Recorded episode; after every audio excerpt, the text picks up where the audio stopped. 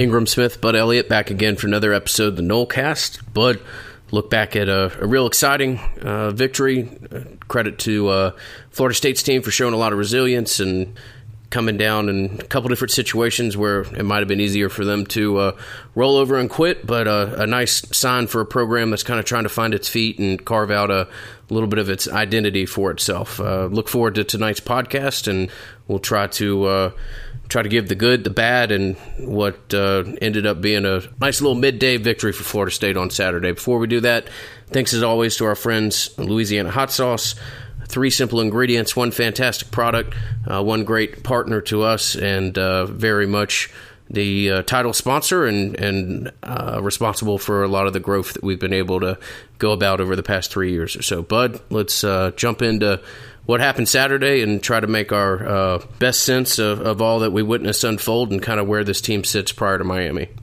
Edgar Florida State is now three and two, man, three wins in September. Look at that. last year we did not do our podcast, but FSU's third win until November. Whew, what a year! That was a that was an interesting year last year for sure with, with, with the hurricane and, and, all the stuff going on. So it's an important win. I, I think we'll probably start here for for the bowl streak. Uh, I'm not one of these people that says, okay, now they're definitely going to a bowl or anything. I, I know we discussed this before the show. Most of your projection systems now are, are showing, you know, 25, 30% chance of, of going to a bowl. And and I think that's fair. Uh, I, am of the mindset that there are three games left that you have almost no shot to win. That was Miami, Notre Dame, and Clemson.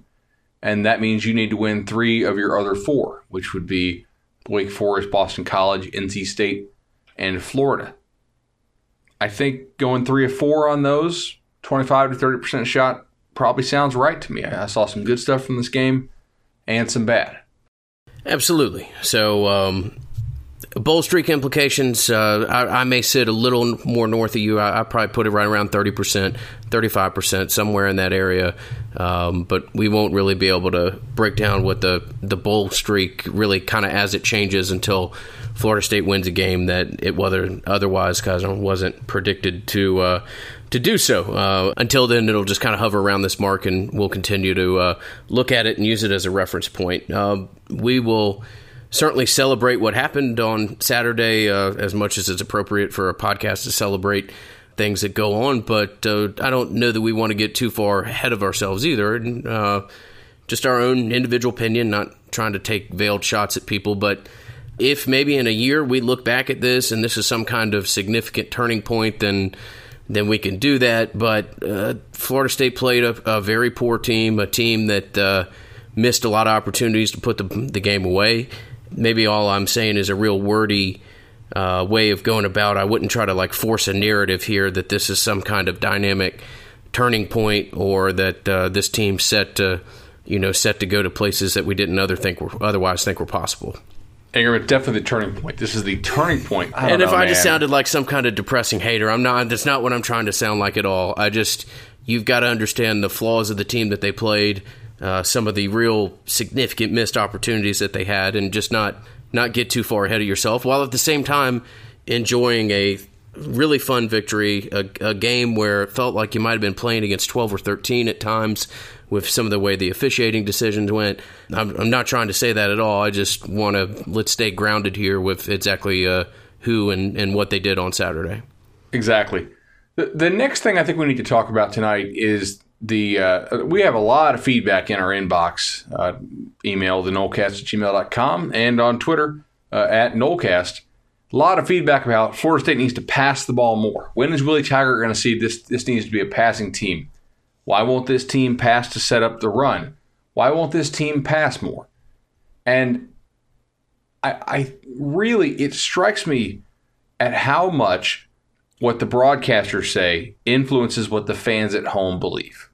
In fact, every time a broadcaster says something that I know not to be true, I go out and I'm like, oh gosh, you're gonna have to deal with this all week. Because some some blowhard who doesn't watch Florida State hardly at all, doesn't really pay attention, doesn't know what he's you know, not saying he's a dumb football person or anything, but you know, some guy that that just drops in on Saturday to call the game, maybe meets with with a couple people for you know half an hour beforehand or whatever, whatever t- kind of time they'll give him, and all of a sudden you know, he has to call the game and is calling it really from an NFL perspective, which is not the same thing as the college game. He, he thinks they need to take more shots downfield and open it up more.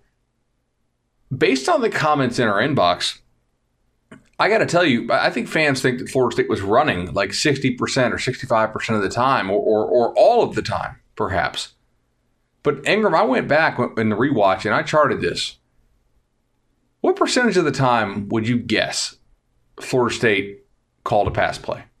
50 50? It's actually a little low. Florida State had 56% pass plays, 44% run plays.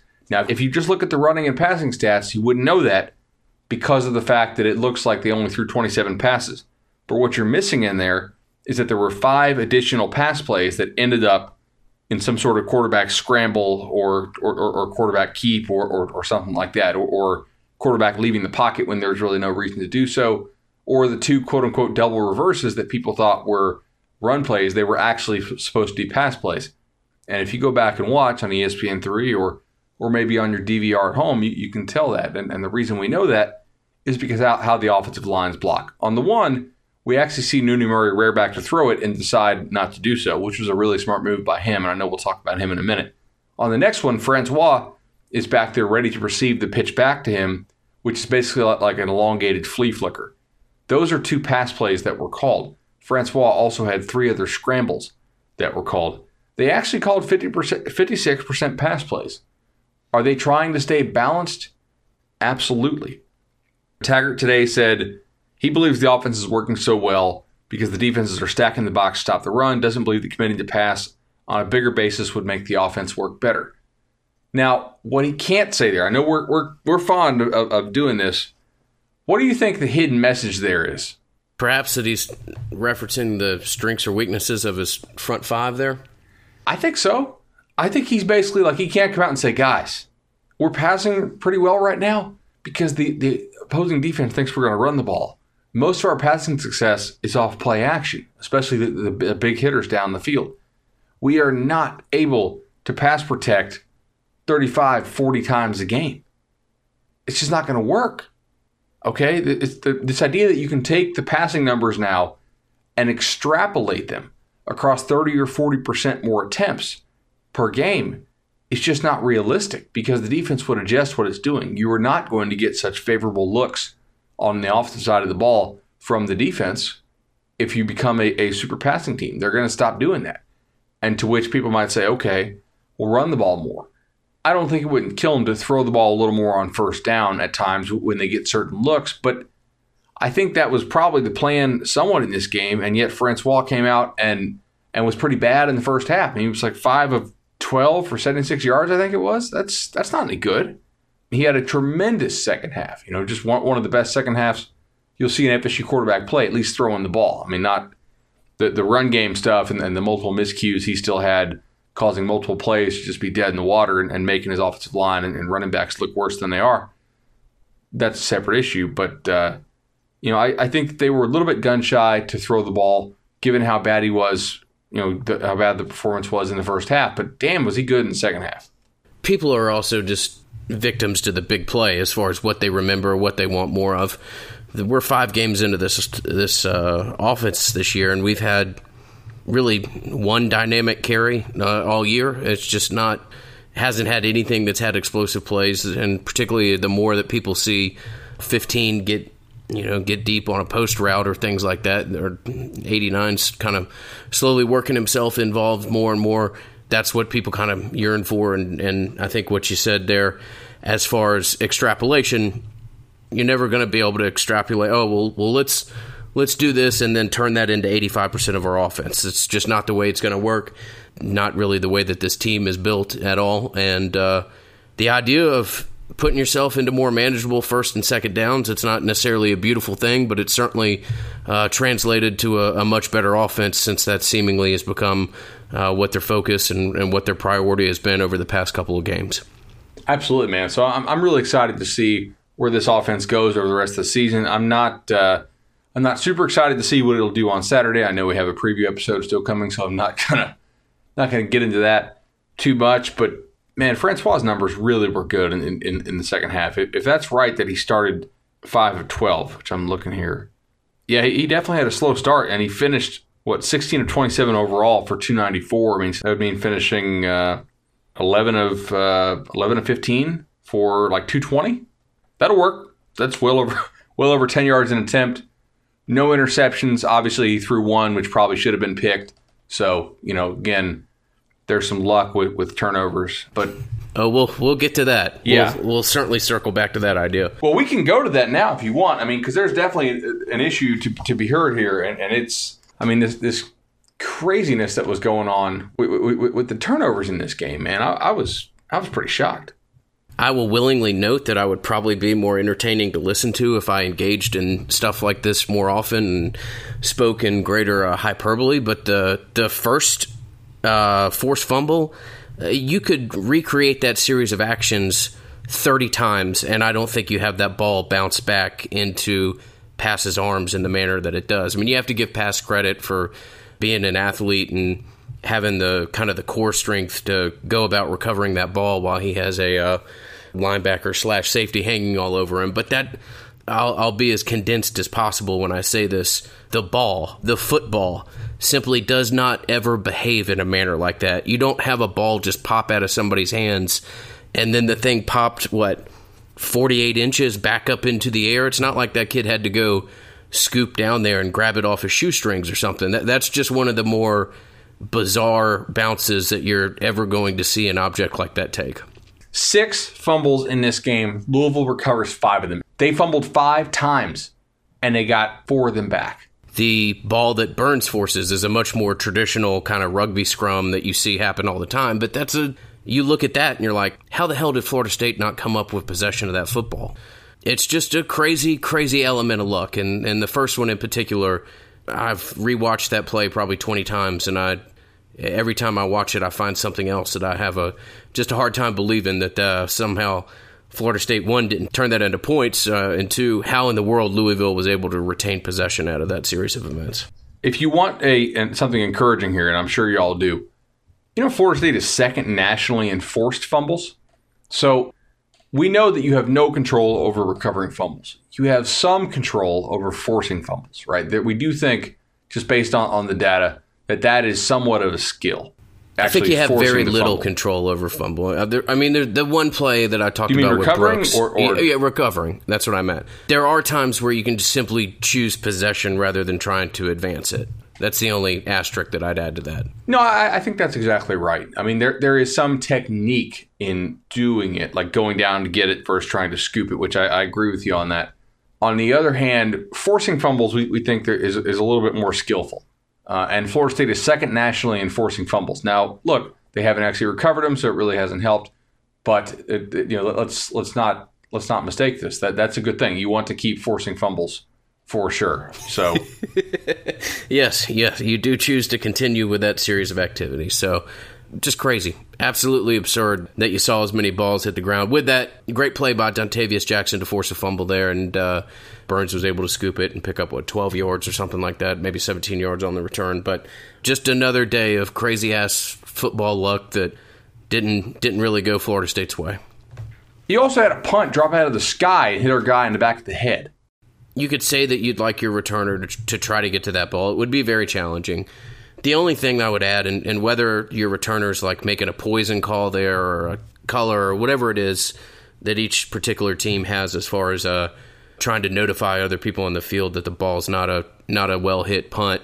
I would say that the best poison call is somebody on punt return team is is looking up and seeing the returner sprinting at them, trying to uh, make an attempt to get under a ball. But that's, I mean, I'm absolutely nitpicking there, and that is, uh, that is, if it's not 100% luck, that is another incident where there's there's very very little that Florida State could have done otherwise, and sure enough, bounces off number 10. How about when uh, somebody's offsides and actually makes physical contact uh, with, with, with, with the center and the offsides flag is not thrown? That that is not an issue of luck. That is uh, that's a whole nother conversation. Man, I love the instant reaction. I listen to it obviously all the time as it's uh, part of the Nolecast family of podcast. And and Bud, one thing I will tip my hat to you is that you you do a great job of when you talk about the officials. You legitimately know that uh, that that was an issue. It's not something that we collectively as a podcast go to and Uh, if you listen to 11 instant reaction podcast, you might hear that twice throughout the course of the season. So when I heard you touch on that, it's just uh, mm, seemingly one or two things happens every time Florida State gets involved with that crew that just is kind of hard to explain when you look back at it, and even when you look back at it with kind of the most impartial uh, impartial lens, or at least the most impartial lens that a that a Florida State podcast can put on it. It it's amazing. It, it's really Truly remarkable. It, it is, uh, yeah, yeah, very, very, uh, quite remarkable. So that, and then you also had two drives that ended, in my opinion, uh, on throws where Francois delivers pretty accurately to a guy over the middle who's just being totally wrapped up. And that's that's three of your only had seven drives in the first half. I mean, to have three of your seven drives end by referee malfeasance is ridiculous. But that was what was happening. And in addition to the fact Louisville kept having all these balls, you know, bounce up into their own arms. You know, I sent a tweet out on, on Sunday morning and I said, it is interesting how the narrative of a game is shaped around the order of, of, events, right? Everybody talks about how lucky Florida State was to have Louisville throw that pass when they did.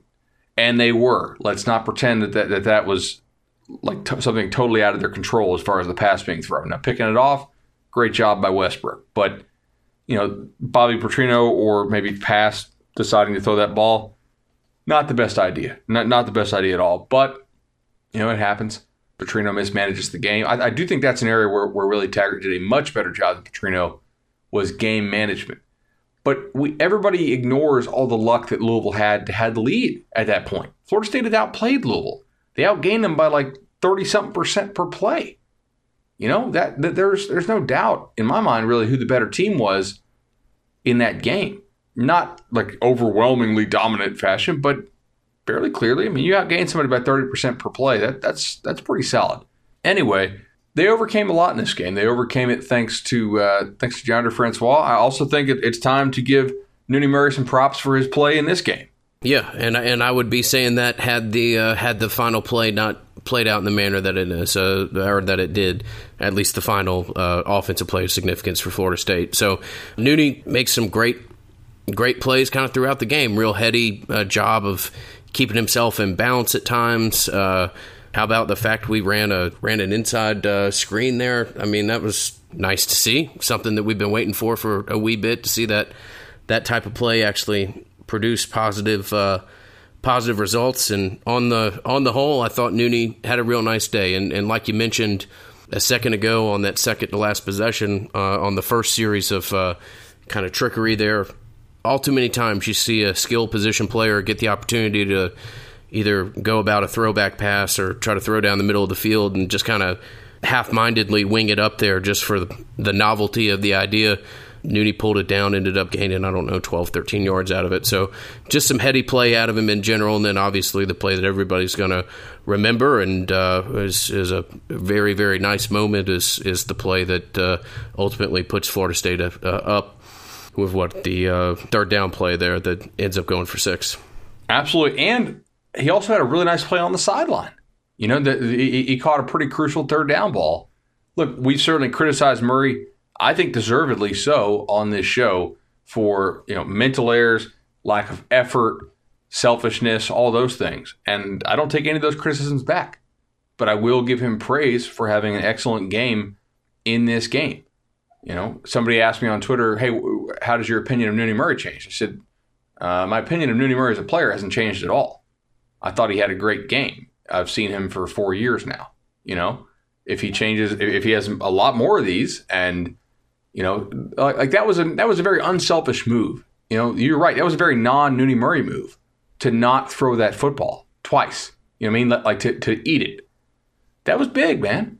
So very encouraged by that. Hopefully you know, I, I don't want to extrapolate too much from this. Maybe he's showing some senior leadership or something, or, or you know, becoming more of a leader, not not pouting on the sidelines when, when he doesn't get the ball. You know, not, not uh, you know, celebrate when DJ Matthews catches the ball. Those are good things to see. So definitely want to give him his props because we, we've criticized him before on this show. And if he has a couple more of these, then I think my opinion of, of him uh, going forward will change. We'll get to a little offensive line talk, Bud, here. Uh, I have an idea as to where this will go, but uh, at times the unit was never uh, never impeccable in its uh, blocking, but certainly seemed to make some real strides in in pass protection in particular. They did. Uh, I, I thought that first of all, most of their pass protection on the day was quick game screens and play action. If you actually go up, go back and count the number of times Francois is just dropping back, just straight dropbacks, it's not very many. And I love that because I don't think this team is going to be a good dropback passing team. I think off play action, sure, because it, it gives you the little bit extra time you might need to complete a ball down the field. I think the thing that I was most encouraged about in this game was the lack of whiffs by the offensive line.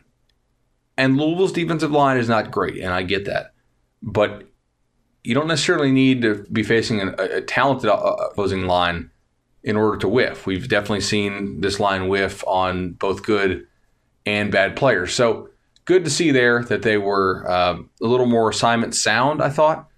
I got to tell y'all, a lot of the times when they looked real bad, like the time when Cam Akers comes across the formation and, and gets the ball on the, on the jet sweep, which is actually a read, that's Francois' fault he's supposed to read the defensive end. He's act, he actually reads the wrong defensive end. He read the one on the other side. You know, stuff like that makes the makes a line look worse than it is. But one thing that we do know that we can take away from this is that this offensive line, they don't get any push. You know, they they, they try to, to get a couple yards going straight forward. It is what it is. They're they're not physically there really, you know, and, and that's that's kind of what they are.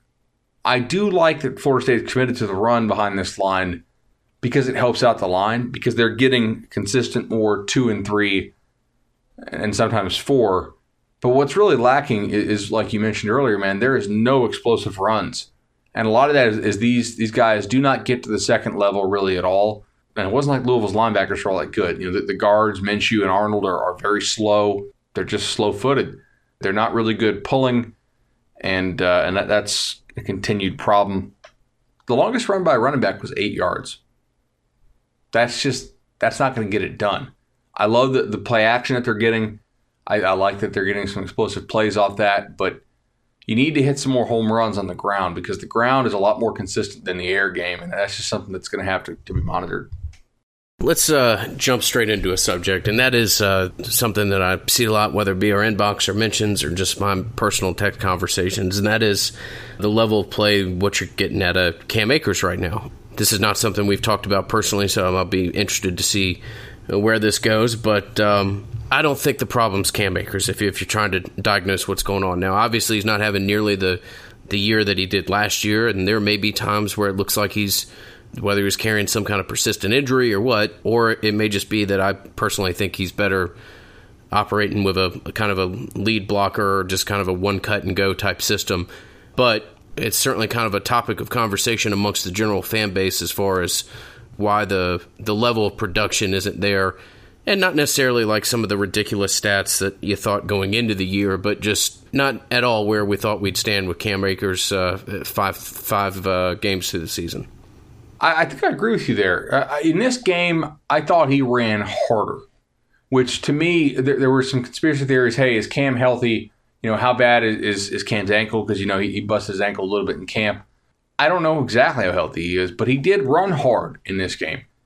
I don't know that he actually ran smarter, you know what I mean, in terms of patience for the hole to develop, making sure he's hitting the right hole. But I didn't see as many egregious ones where I was like, okay, look, that he clearly took the wrong the wrong track on that run. So that, that that's something to, to, continue to monitor going forward. But I, I, do think that he ran hard, which is good to see. You know, and, and he did a better job, in my opinion, of like not bouncing the ball out. You know, when, when it didn't need to be bounced, and, and that's that's something that, that they definitely need to do. This offense, you know, is is getting three yards on first down a success? No, not ordinarily, but by this offense's standards, Maybe so, because it helps you avoid those those you know kind of death downs, the, the second and ten, the third and twelves. So he did a better job, in my opinion, of, of taking those. Fourth down pickup. I mean, that's a, that's a massive play. So certainly Cam runs hard. You get. I, I don't think there's ever uh, efforts ever an issue, and it'd just be interesting to see what he what he ends up turning out as far as the rest of the year, or how much this offense kind of really grasps his strengths. It's uh, I don't know that any party's like wrong. You're certainly not having a, a great year for him, but I don't think that uh, I certainly don't think he's some kind of overrated talent or something like that. Cam, when he's right, is is a, a special ball carrier, but it, it just may not be that the fundamental ideas of this offense really pair with with what his strengths are. So something we can certainly return to and look at, but it is uh, it is just something worth observing as we've we've wrapped up five games of the season so far. Anything else you want to uh, mention on the offensive side of the ball before we transition? Good to have Landon Dickerson back. I think he'll only to get better if he can stay healthy, and that's he's no doubt an upgrade. Even though I'm sure he's not 100 percent yet, no doubt an upgrade over what they had there. It, it, it's night and day. Just look at the guy. The other thing I thought Akers was better in, in blitz pickup. No sacks allowed on the day, even though Louisville's defensive line is is not good. That was impressive. And then uh, and Terry, just another bomb, man. And that's uh, that's not not easy to do. You know, to, to catch that, get down there, do it. And he also blocked really well. Again, I, thought the receivers have blocked better in recent weeks after uh, we criticized them. I think everybody with eyeballs probably criticized them after the first few weeks. So that was good to see. Uh, and he's blocking blocking his butt off on the on the Nyqwan Murray run. Yeah, he's a real headsy play there. I'll also point out Terry gets uh, lit up pretty good uh, there. At one point, comes doesn't let that impact him. That's kind of the first time we've seen him take a real a real hit. And also just a real small thing, but loved what he did. Um, he gets on a fourth and three conversion. He gets gets himself in a little bit of a bad situation as far as uh, ball security, and he's just real smart with how he wraps it. He's obviously a really strong guy as well, and uh, that's that's something that sometimes you see wide receivers lose the ball in that situation. And just kind of liked what. Uh, what I overall saw from him, and just some small little things about possession of the football and uh, a little bit of headiness there. So, uh, on the whole, Terry is is very much kind of rounding into the player that even people with optimistic ideas as to what he could be leaving leaving spring or are starting to see that uh, that type of game breaker. So it, it's real exciting. He's he's uh, Florida State's best deep ball threat that I can remember in, in quite a while. To the defense? To the defense. But first, let's talk a little bit about our, our second sponsor of the night for the Table Restaurant Group. That's Madison Social, Township, and Central right there in the heart of College Town in the shadow of Doak Campbell Stadium. And what an awesome trio of restaurants. It's kind of like, like the Cowboys trio, except better. Great burgers, good drinks, great scenery. Just get on down there. Next time you're in Tallahassee, or if you're in Tallahassee, get on that. Get on down there today. They have the social agreement, which is great. Two bourbons, two beers, two burgers, order of wings, forty dollars. That's pretty solid. Hard to beat that. Get on down there, check out Madso, a proud sponsor of the Nolecast for uh, what four years now, three years, quite a while. Been with us since since the uh, first first episode of the Nolecast, so they've been there since day one, and people that we're fortunate to work with. Uh, Bud, effort out of the defense, uh, maybe not what we would have expected out of uh, out of an offensive unit that that certainly had its own woes coming into this game, and a weird effort too, man. I mean, Jawon Pass early on hits some ridiculous throws right? That, that, that, ball down the sideline where he steps up in the pocket and launches. Best throw he'll make all year, probably. Yeah, I mean, I, I saw some people screenshotting that and, and, and, and, talking smack about, about safety Cyrus Fagan. What is he supposed to do? Like go go gadget arms? The, the ball is literally thrown almost out of bounds. The only only guy that can catch that is, is the DB. That's it. That's an amazing throw for you know 45 plus yards. He also makes a couple other really nice throws into traffic. And yet Bobby Petrino, who we talked about in, in the preview show, has always been a master of scheming open guys in the middle of the field. He screws with your safeties and linebackers like no other. And guess what? He did it on Saturday. And Florida State's linebackers are not good players. And a lot of their safeties, except for maybe, you know, obviously Sam Samuels, are not very good players. When you have Bobby Petrino against a combination like that, guess what's going to happen? Some points. I think when people said, "Hey, why, why do you think Louisville will score in the 20s?" Because we both predicted, I believe that or, or, or close to it. That was our reason. It was like, uh, well, you know, I just think, just got a feeling he'll probably screw with their reads pretty hard. The concern is, is this a trend going forward that everybody can exploit? And my thought slash hope is that it probably will not be to this extent, right? Now, other teams will not be able to exploit it as frequently in terms of getting guys to be as wide open as they were that frequently. but other quarterbacks will probably not miss as many open throws as Jawon Pass did. So you kind of have a catch 22 there. For uh, purposes of full disclosure, I, I did not think that Louisville would score as many points, and I honestly thought Florida State would fare better against this unit.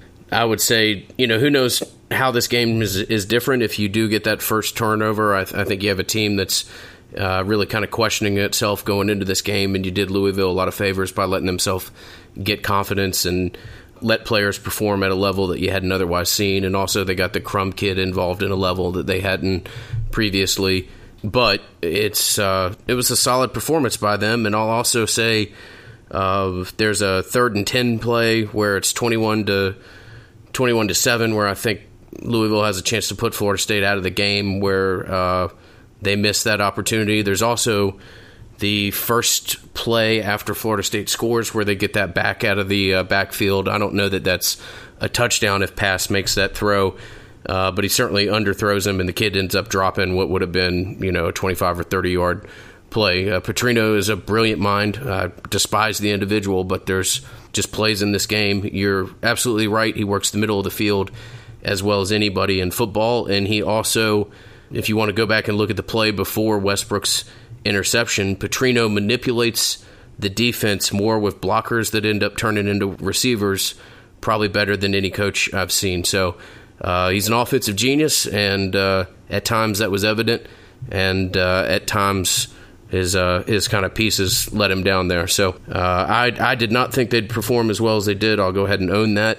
As ugly as a performance as you could have seen from the defense the first half, and then a, a really solid bounce back as far as what they ended up giving up in the second half.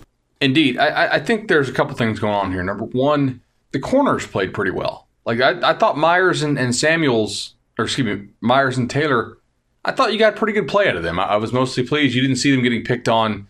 Most of the damage being done in this game was being done between you know between the hash marks, uh, being done to the linebackers and to the safeties, and you know that that is a concern going forward for sure. But it was also encouraging to see Florida State's corners play well. They, they didn't really give up a whole much. I thought they were, you know, I thought they were decent in run support as well. So that was encouraging.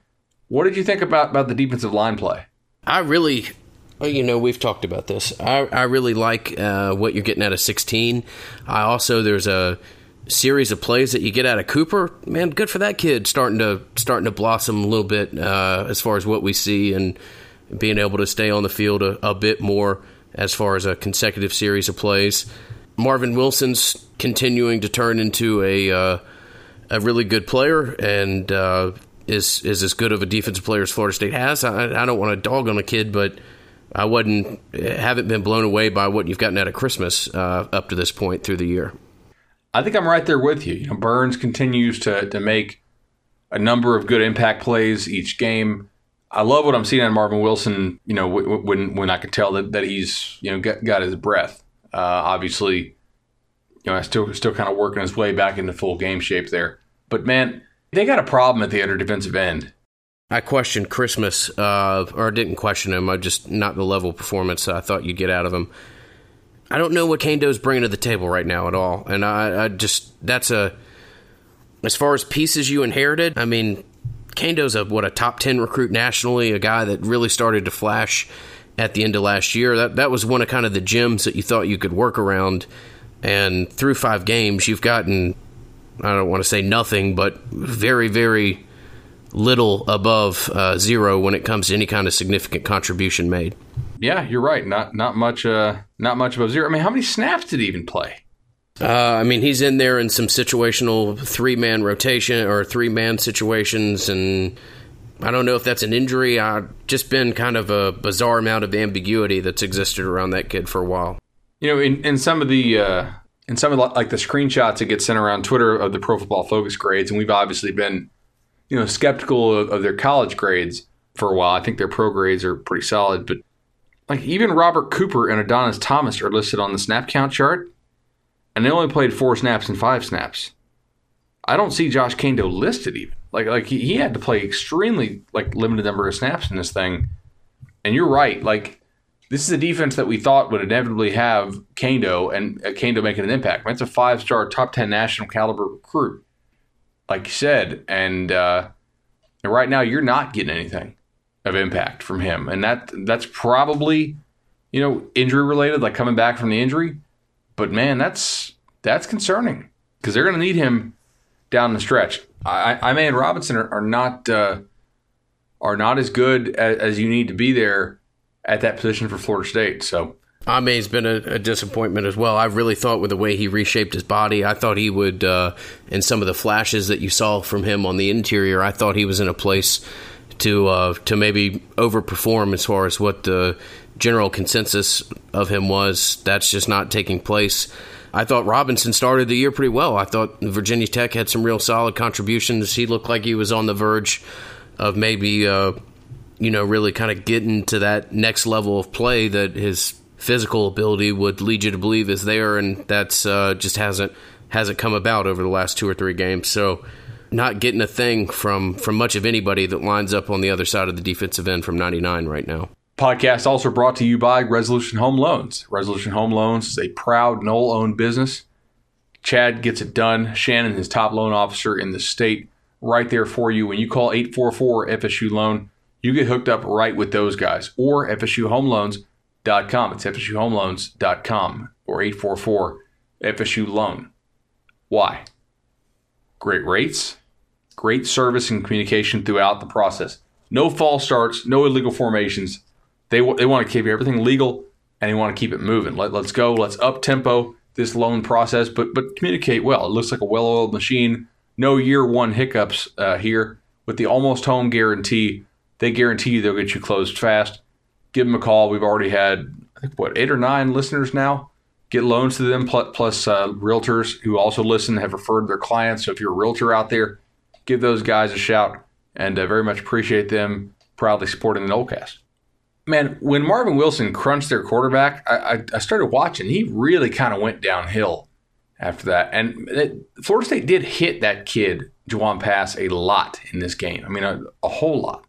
So I'm kind of looking at it. I'm thinking, I wonder if that whole starting nine of 12, finishing 15 of 33 had anything to do with, with, with how much he was being hit. Because I'm, I'm guessing it did hard to think that it wouldn't. And uh, yeah, he takes he takes some hits, and there's some uh, there are opportunities where a couple guys get to really kind of square him up and and uh, deliver a blow, and it would be hard to think that he it wouldn't otherwise impact him. He was also victimized by a drop here or there, but uh, yeah, his his level of play fell off throughout the day. That's and this is a small thing, but that stadium, I would I would not want to be a wide receiver in that stadium playing at six six thirty. You get some pretty nasty shadows and kind of uh, half field shadows where the ball comes in and I don't know. I'm just kind of rambling with with my remembrances there, but it, it's very rare that you see a place like uh, a place like that have as distinct shadows as it does, kind of down the middle of the field. Oh, dude, no, no doubt. That's probably has something to do with it. To be honest, I, I think you're you might be onto something. We're we're, we're going to go deep state here for sure in this podcast. oh gosh, it's the shadow defense. Yes, uh, well, well played. So I'm trying to think about other things we need to talk about tonight before we wrap.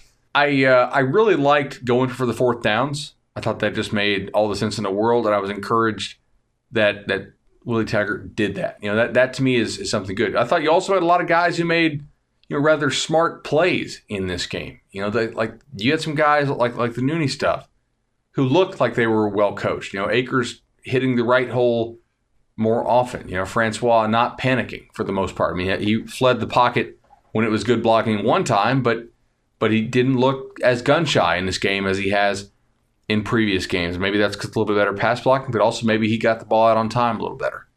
Stepped into a couple pockets too, which is something we had asked of him, and uh, the the first, uh, I believe it's the first possession where he hits Gavin over the middle of the field. That's a that's a pass that he probably doesn't otherwise have a chance to make if he doesn't, you know, step. It's nothing great. It's not, but maybe stepping forward 18 inches or something like that. But it creates just the extra half second that he needs, and that's that's something that we had specifically commented on, and that was not the only time that he showed a little bit more pocket awareness. I also really loved how, how the defense just stayed aggressive, man. We do not lack aggressiveness.